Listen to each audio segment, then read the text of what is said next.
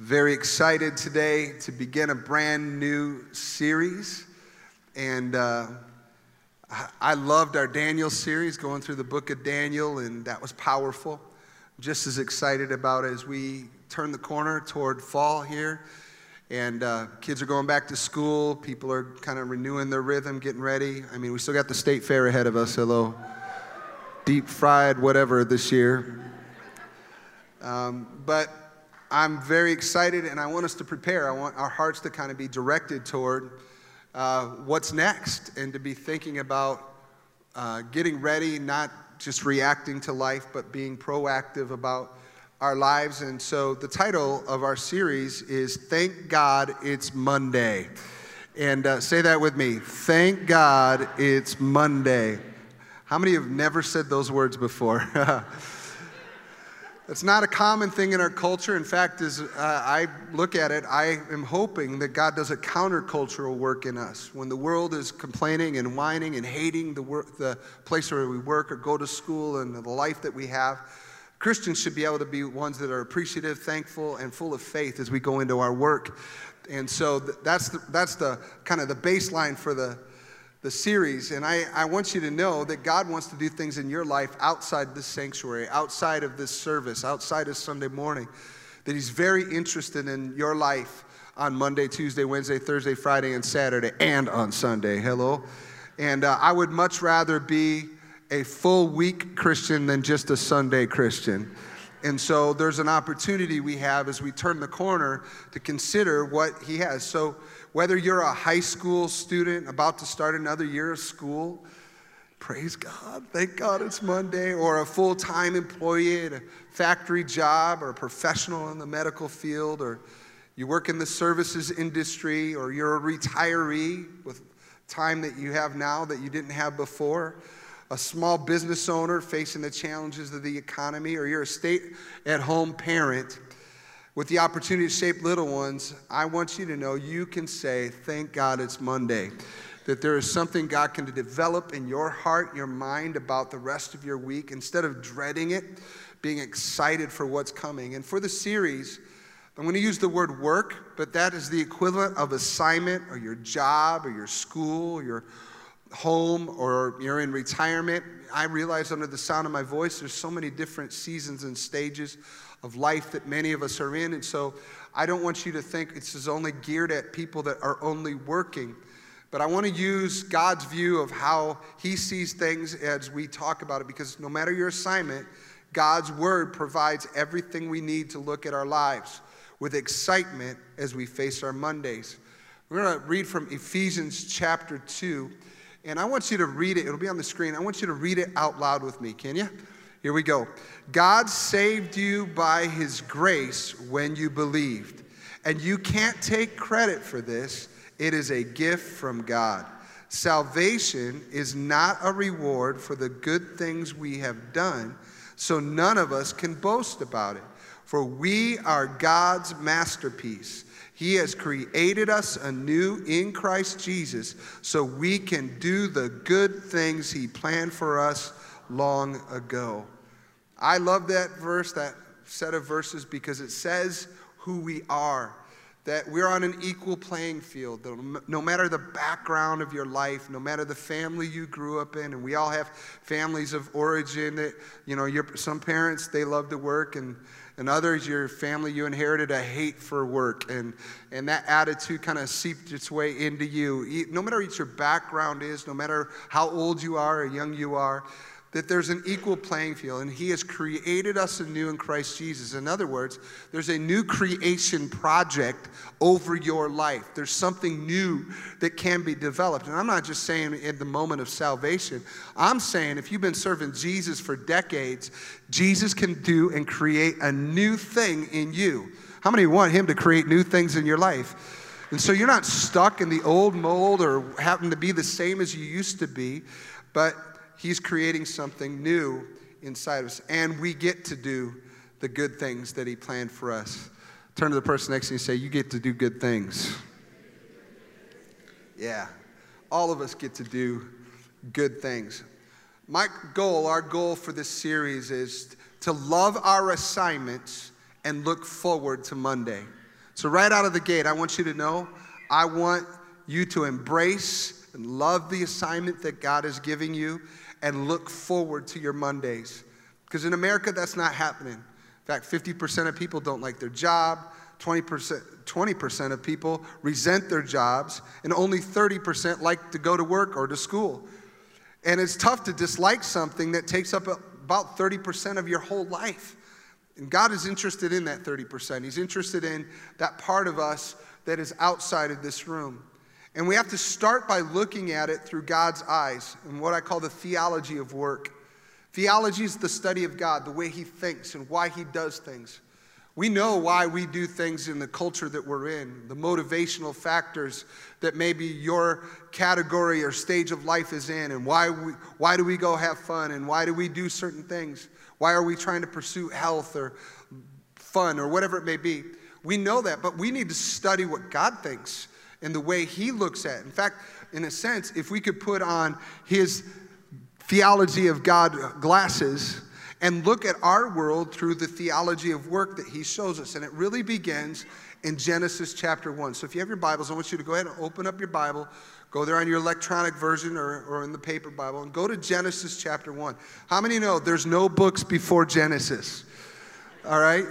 This is, this, well, there's the table of contents and all of those kind of things, but this is really the beginning point, and this is the place where we see creation. This is the place in chapter one where God is creating all kinds of things. He's creating fish and animals and trees, and I mean, He is He's busy. He's, he's making some amazing creation. He's created the zoo and the aquarium and everything that grows on top of that. And so he's creating. But then by the time we hit verse 26, it says this then God said, Let us make human beings in our image to be like us. They will reign over the fish in the sea, the birds in the sky, the livestock, all the wild animals on the earth, and the small animals that scurry along the ground. So there's a break, and that break is all the other creation is stuff that's out there, and He creates humans. In a sense, He says, These humans are different than everything else I've just created. In fact, I'm going to have the man be the one and the woman be the, the humans, be the ones that oversee and supervise all the other things that I've just created. And so we are different than anything else. We're different than anything else that is created. Psalm 139, another passage that the psalmist speaks under the inspiration of the Spirit and talks about how we are fearfully and wonderfully made and how God is in there in our mother's womb, shaping us and molding us and giving us uh, designs for life, not just physical attributes, but also our desires, our, our competencies. And not everybody is competent with the same thing. Uh, uh, I am in a, a doctoral program uh, at uh, seminary. And uh, I'm trying to finish. I will finish in Jesus' name. I will finish my dissertation. And I was talking to my, my doctoral program advisor on Friday, and uh, I, was just, I was just spilling out my embarrassment for not getting some of the things done that I wanted to get done. And she said, Oh, don't worry. She said, I totally understand, Nate. She said, you, I'm really good at, at, keeping things going on the academic side of things and programming. And some of you are organized people, get her done people, check it off the list people. That's not me. I try to do everything, and then some things get done, okay? And so she's talking to me, and she says, uh, but she said, I wouldn't be able to lead a church through a multiple million dollar building project and preach and do everything else. She said, You and I are gifted in different ways. So I was like, Thank you for that. I appreciated that. Well, what she was saying to me is, is that we are different. So we're all created in God's image, but we're all given our own competencies, things that we're interested in, things that we're good at, things that we are uh, um, passionate about sometimes. And, and often opposites attract. So in your marriage, you might be good at different things because it brings a, a kind of harmony to the home, or it can bring a fight, one or the other. Um, so we're created differently, but God, God created us to reflect Him. See, God is uh, so talented that He incorporates all of our talents, all of our competencies. What is He like? Well, you can look at the scripture and you can see that He's holy and He's full of love and He's true and He's compassionate. But here in Genesis chapter 1 and 2, we see God as a worker. I don't know if you've thought about this, but God works. And He is active and He is providing creative activity and he's shaping new things and he's always at work. Jesus reflected on this in John chapter 5 when he said, My Father is always working, and so am I. It's an attribute of God. Genesis 2 2 says, On the seventh day, God had finished his work of creation. So he restored, or excuse me, he rested from all his work. And God blessed the seventh day and declared it holy because it was the day when he rested from all his what? His work of creation. So God is at work. And of course, he also modeled for us how to rest, which is a big deal we'll be talking about in coming weeks. But in order to work, we need to recognize that if we're following God, it's in his nature to consider work. And, uh, and by the way, we all kind of view work through different lenses. Uh, if you're a millennial, perhaps you view work through a different lens and you look at the negatives of the generations ahead of you. But you still have to figure out how to make money, right? And there are new ways to make money, but you still, whatever it is that you do, that can be considered work. Some people can work from home now. School work is a big part going through school. I go to school because I have to, yeah. But you go to school and there's activity and development that's expected of you. That's actually a part of God's nature to expect us to grow and to not sit on our hands and not stay stuck. In fact, you could read through, if you did a word study on laziness in the Bible, you'll go, Jesus, help me to never be lazy. Um, work, then, if it's a part of God, becomes a gift from God to people before sin.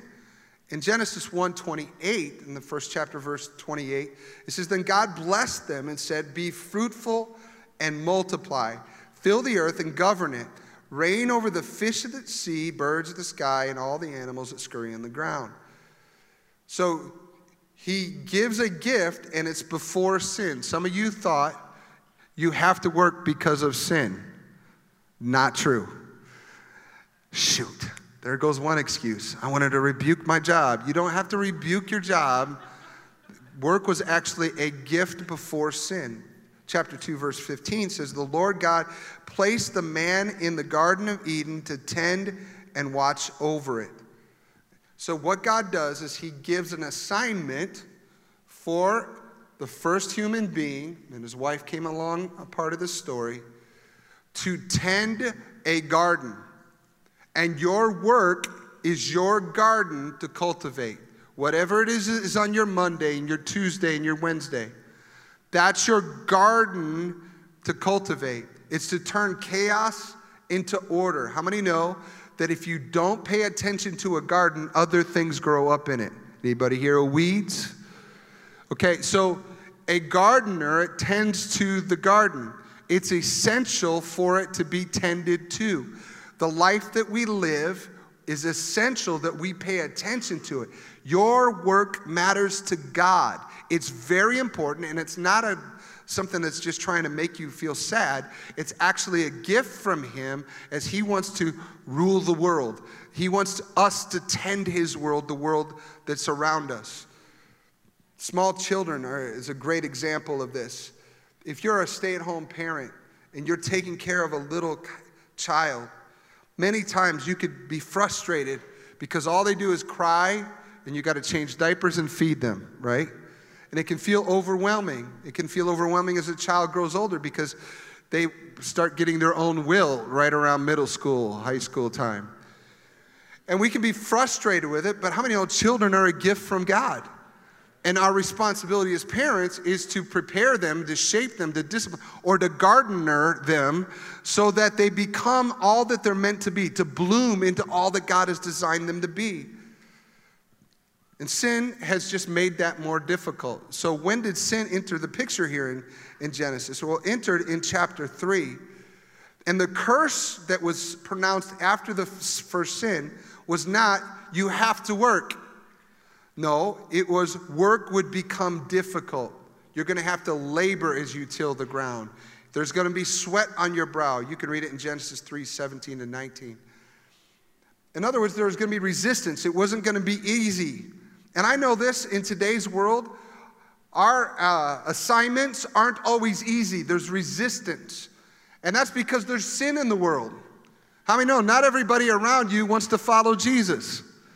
Not everything in the world, the world's systems, the organization of government and economies and those kind of things, aren't all working together for your good. Only God is weaving things together for your good. But when you go, get up on Monday morning and you look at that hair explosion in the mirror, hello, and you're like, oh Lord, I don't want to go, right? Those things that you don't want to go into are those resistance factors, those things that you are anticipating that you don't want to go into. But if you can understand what God is doing is He's sending you to your garden. He's sending you to the place that you're meant to tend, and there will be resistance, and He offers Himself to be a part of the journey with you. There will be resistance, but there will be transformation. And when we partner with God, there will be transformation in the world around us. He starts internally and then he moves outwardly. And it begins for us with our attitude. Hello. How many have ever had a bad attitude? Okay? It's amazing to me that whatever we think about, our attitude follows behind that. So, whatever we think about, you know, I, I, I've shared the illustration before, but when I would play football, I would listen to music to get myself focused and hyped up to go hit somebody, right? And, uh, and so I would listen to old Christian rock stuff like Stryper and, and headbanger music. And it would, it would get my emotion following so that I could perform. Now, that was what I did in high school. I no longer listen to that. I just listen to elevator music, and I'm just kidding. But here's, here's the thing I know this whatever I focus my thoughts on, my feelings and attitudes follow behind it. So if I go into my Monday and I'm thinking already today, I hate Monday. If I go in and I'm, my thoughts are on all the bad things that are going to happen on Monday or all the things I don't want to go into, guess where my attitude will be? It'll be off. So, what I need to do is put on my theology of God at work glasses and begin to approach my day and put my thoughts on God, I'm going to go into your garden tomorrow. I'm going to work on the things that you've assigned me to. And you begin to think about all that God wants to do to transform the world that you're going into. And then later on, you'll deal with the, the frustrations that come at you. God, I don't want to go to geometry. I literally said those words about 30 years ago. I don't want to go. I hate it. I don't understand it. My teacher is boring. I actually brought a pillow to class. I got in trouble for that though.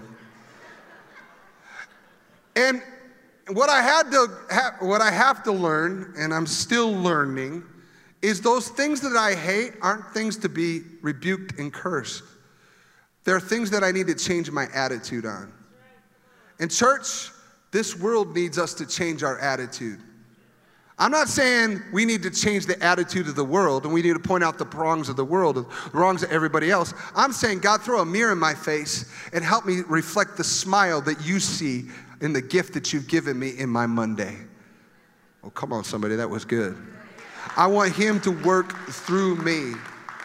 See, our assignment becomes an act of service to the Lord. And friends, the place I work becomes the sanctuary where the ministry takes place. Come on, I'm gonna say it again. The place I work becomes the sanctuary where the ministry takes place. That's where my life is. That's where my work is. That's where my worship is.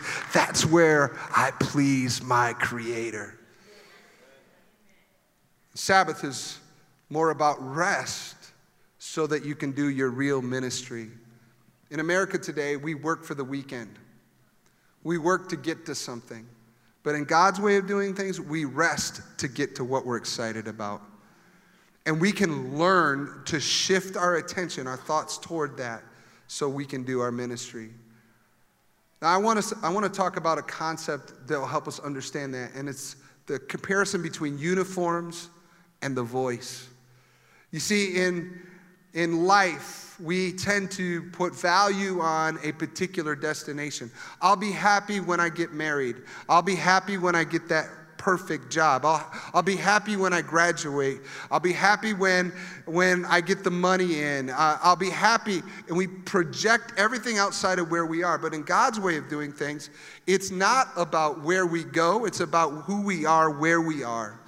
And so we are to look at where we are, and He judges the thoughts and the intent of our heart. But He also looks to and fro throughout the whole earth to encourage those whose hearts are turning towards Him from wherever they are. And this is what I want you to catch. Wherever you are right now is exactly where God wants you to be. He may change you down the road, but I guarantee whatever your attitude is, whatever your thoughts are, whatever you're going through right now, God will use where you are to get you where you're going okay? But we often tend to salute a uniform, okay? So if I had a, a general of the US military, one of the branches, were to come into the, the sanctuary and stand on the platform, and he had all the bars and the stars on the front and, and, and was a, a person of great authority. If I were another military person, I would stop and I would salute that general. At worst, if I'm not one, I would straighten my back up a little bit and say, Yes, sir, how can I help you? Okay? So that uniform uh, implies responsibility, authority, discipline. He went through stuff to get to that spot. His authority comes from his history and it's tied to the, the rest of the military that he's in. However, if I'm just saluting the uniform and that's all he lives for, something's missing. You see, the day will come when he takes the uniform off, hangs it in the closet, and walks down the street dressed just like me. Now, I don't know if a general would dress like me or not. But when that general walks by people and he's got normal clothes on, no uniform, nobody's gonna stop and salute him anymore. Why? Because in our culture, we salute the uniform, not the person, okay? And when we have that attitude in our culture, it can have a negative impact on how we view our Monday. Because if we're in a role or a job or a station of life that's not respected by the world around us, we could think that we're in a losing situation. That somehow, because people aren't respecting me and I'm, I'm serving food at McDonald's or I'm taking care of babies or I'm in a retired season of life, that somehow I, I please God better if I were in a different position. That's a lie from the pit of hell. You see, what God shows us is that really our identity comes not from the station or the uniform, our identity comes from the voice in following Him. When I was, uh, when I was a uh, younger boy, I grew up in the church, probably got saved a hundred times was one of those kids that every time there was this altar call, I was one of those, right? I hit my high school years, and uh, somewhere along my junior year, I began to have two different worlds. I would be in the church, but my heart was far from God. I was in the church, but not of the church, if you know what I'm talking about. And so I was in a season of life where um, I had to make decisions, and I didn't live for God outside of the church. I only put my time in on Sunday. And I will never forget the trip, and I, have shared it before on our trip, youth group trip to Cedar Point, where God arrested me. And I, it wasn't anybody in the room, and it wasn't anybody, um, it, it was God. And God got a hold of my heart. And I bent my knee and my heart before heaven, and I repented. And I could feel God talking to me. I could hear the whisper. Perhaps you remember when God first started talking to you. And I remember I said to the Lord, Lord, wherever you want me to go, whenever you want me to go there, I'll do whatever you want. And there was a heart of connection to God that I will never forget because it's really the centerpiece of how I live today. That I don't want my life to be about other people saluting my uniform. I want my life to be about pleasing the voice that's called me. And the truth is, He's called me to different stations and seasons over time. And so I, I said, go wherever you want. And I went two years of community college in Michigan. And, and then I transferred to North Central. And along the way, I was listening for the voice of God. And when I went to North Central, University downtown Minneapolis, I, I uh, started volunteering at Emmanuel. And and then uh, I was asked to be involved in youth leadership. And while I was involved with youth leadership, I did my internship. And during my internship, I met my wife, or my woman who would be my wife. And, And then along the way, one thing led to another, and I was a youth pastor. And then I did 10 years of youth ministry at Emmanuel. And then I heard the whisper. And the whisper said, Go. And I got a phone call, and that phone call was to go back and work at North Central for my uh, mentor, Dr. Gordon Anderson, who was the president of NCU at the time. And, and it didn't make sense. But because I was living for the whisper, not for everybody else understanding it, I followed him wherever he wanted me to go.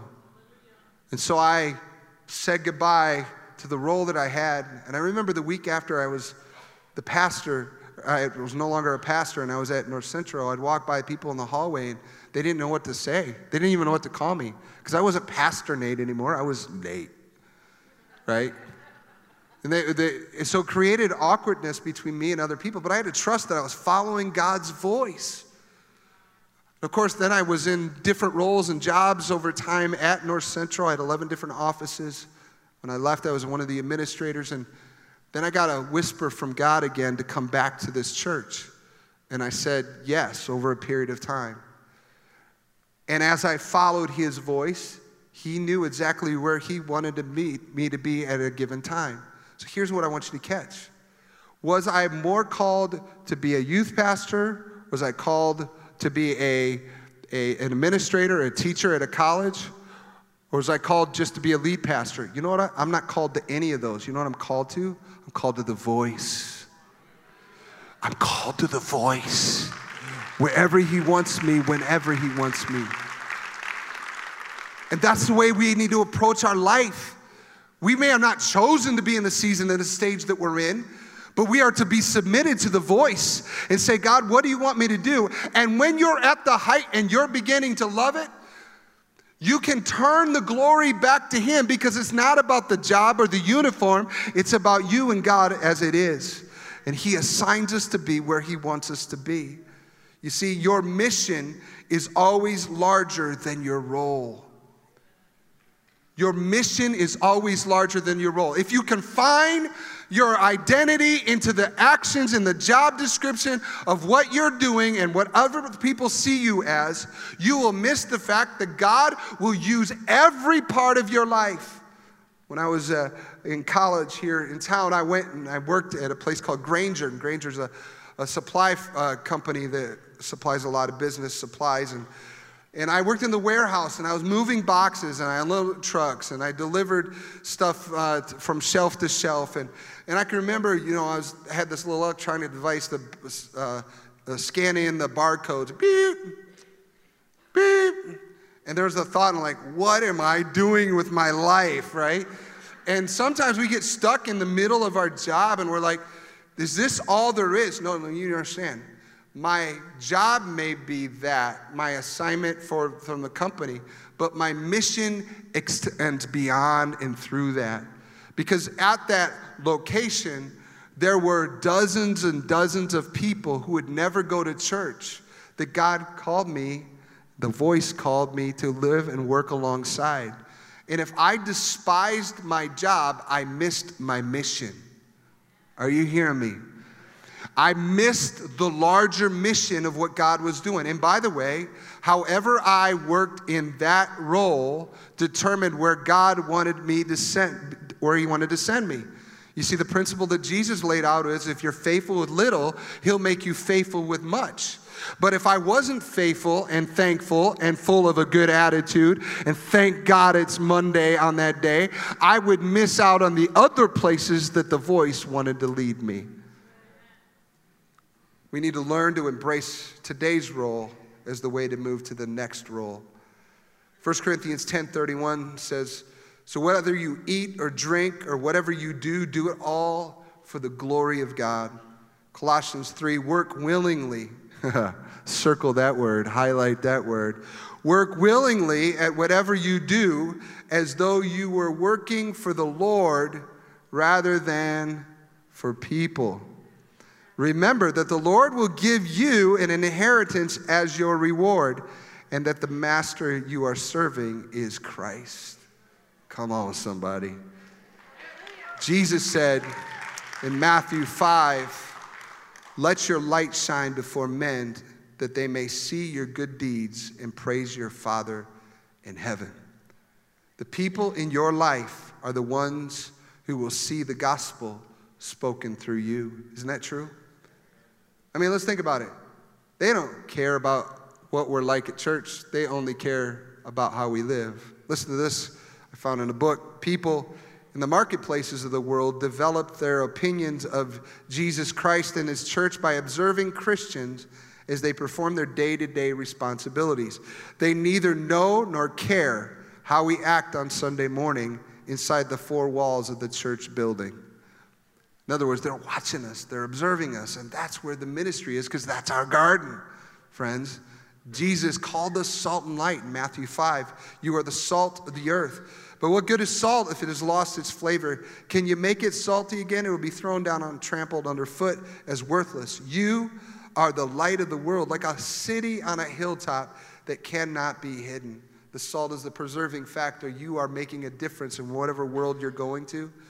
And it's not about your personal comfort. Often it's about the people that you work with, people you go to school with, the people that are in your family. And we need, we need to be the salt and we need to be the light. Finally, we need to move from have to to get to. Turn to the person next to you say, You need to move from have to to get to. I think the attitude has to shift where we go, I get to go to work on Monday morning. I get to go to school. Well, come on, parents, you can use this against your kids, right? I get to do the dishes. I get to do the laundry. I get to sweep the floor. I get to be full of God. I'm tending my garden. This is my sanctuary, and God is doing ministry today. I get to do, I get to do, I get to do, I get to do it. Ah! Attack each day with purpose. You're not random. You are specially made by God. Attack it. Shift the spirit inside you. And when you do, God will shift the world around you. See, we are on assignment from heaven and we partner with the Spirit. Grab your bulletins. There is a tear off in the bulletin today. If you've noticed, I'm working on ways that have you all actually use the bulletin every week. We've modified a declaration we used earlier this year, and this is our Thank God It's Monday declaration. And I want to challenge you to take it and use it every day as a statement of faith and belief, as a reminder, as an attitude setter, if you will, for wherever you go. And when you begin to declare it over the people that you're around, around the place that you're in, and see if God doesn't begin to change the world that's around you. And I want you to read it out loud with me. Ready? Here we go. I declare God's favor and success over my workplace, God's blessing over my boss and coworkers. That this will be a place of joy, peace, and unity. I declare safety and health for employees and their family members. That my workplace will value what God values. Come on, somebody. That that is something you can do. And you don't have to stand on a table in the lunchroom and say it, okay? Do it silently. You don't have to say it over people. You don't have to take the, the paper and put it on somebody's forehead. Boss, I declare. And then you could read it. You know, you don't have to do anything like that. In fact, go the subversive way. Be, be a champion of God and say, God, when you get up in the morning, you might want to read this over your home. You might want to read this over your own life. Single adults here, read this over your life. I declare this over me. I declare this over the world that's around me and see if God doesn't begin to develop in you a thank God it's Monday, get to kind of attitude, a capacity to be a tender of the garden that God has assigned to you, to be who He wants you to be. Today, we're going to worship together and uh, separately on each of the campuses. And, uh, and campus pastors are going to give direction on each of our campuses. But I want to challenge you to make a shift right now and to consider internally your own mind, heart, and where you are. Are you caught up in the uniform so much that you're missing the voice? Do you need to hear the voice again? Do you need to shift an attitude? Let God begin to shape in you his attitude. Do you need to simply stop and offer yourself to God and say, God, I re up. I re up my service. I'm going to, I'm, I'm yours. And if you should choose to change where I am and what I do, that's up to you, but I'm not sacrificing you. And let God extend the borders of your ministry and your mission beyond the limitations of the prison that you feel you're in and allow God to release his power in your life. We're going to sing together. Would you stand with me?